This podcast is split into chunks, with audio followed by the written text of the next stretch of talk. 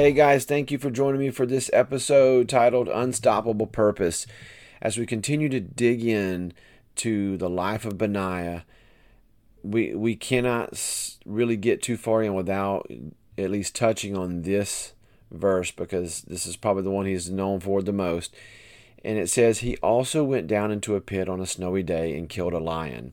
2 Samuel 23:20. This guy had unstoppable purpose. He knew what he was after and he knew what he had to do and he knew what he was doing and he went for it. So, first off, who does that? Seriously, who chases a lion to begin with? I mean, that's insane. I mean, just try to fathom that. Who chases a lion? Who jumps into a pit with a 500 pound man eating lion and lives to tell the tale? Who wants a job so bad they would chase a lion into a pit on a snowy day and risk their life to kill it just to add that to the resume? What would you say at a job interview if the boss asked you to jump into a, a pit with a lion and kill it? I already know the answer for me. That's no thanks. But you know, it's not that David didn't ask him to do that. I'm just you'll understand more about why I said that as we continue along. But you know, anyway, who does that? Benaiah, that's who. Some would say this guy's a bit crazy or seriously has a death wish. But he was seeking a position in David's administration, and if you are seeking a position among, you know, some of the mightiest men on the planet, you, you might want to show that you can walk the walk. I would say this daring act definitely qualifies and probably resonates with David because David was no stranger to what it took to kill a lion.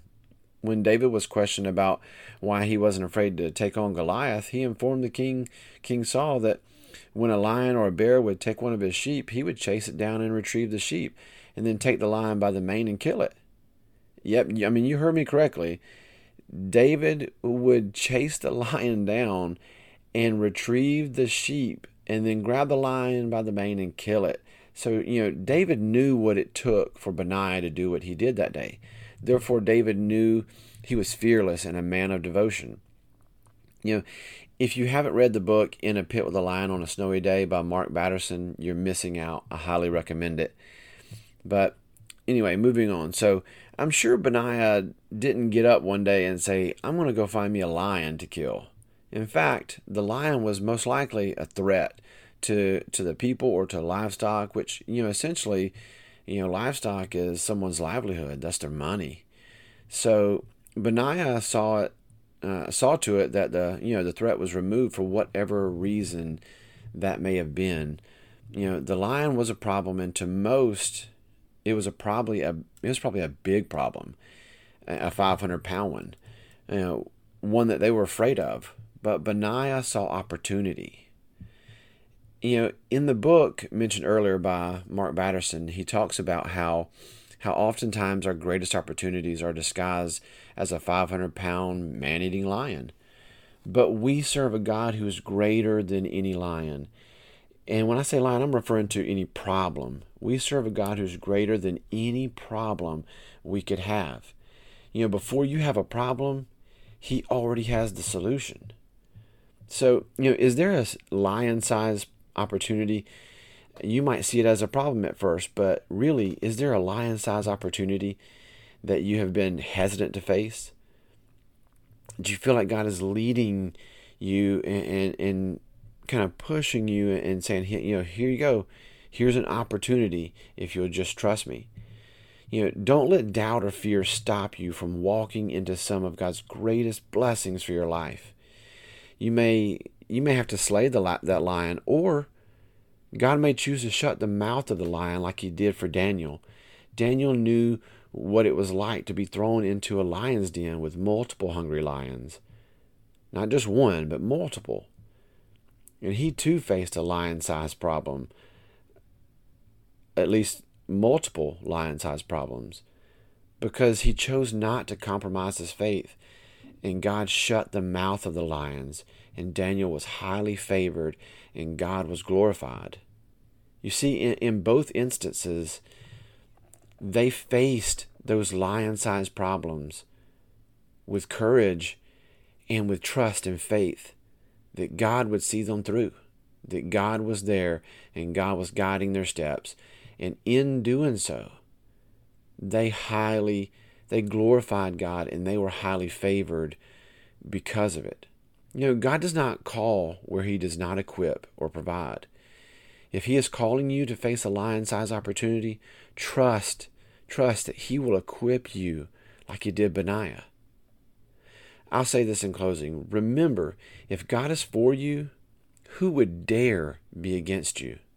If the whole world is against you and it's just you and God, well, let's just say the world is outnumbered and doesn't stand a chance.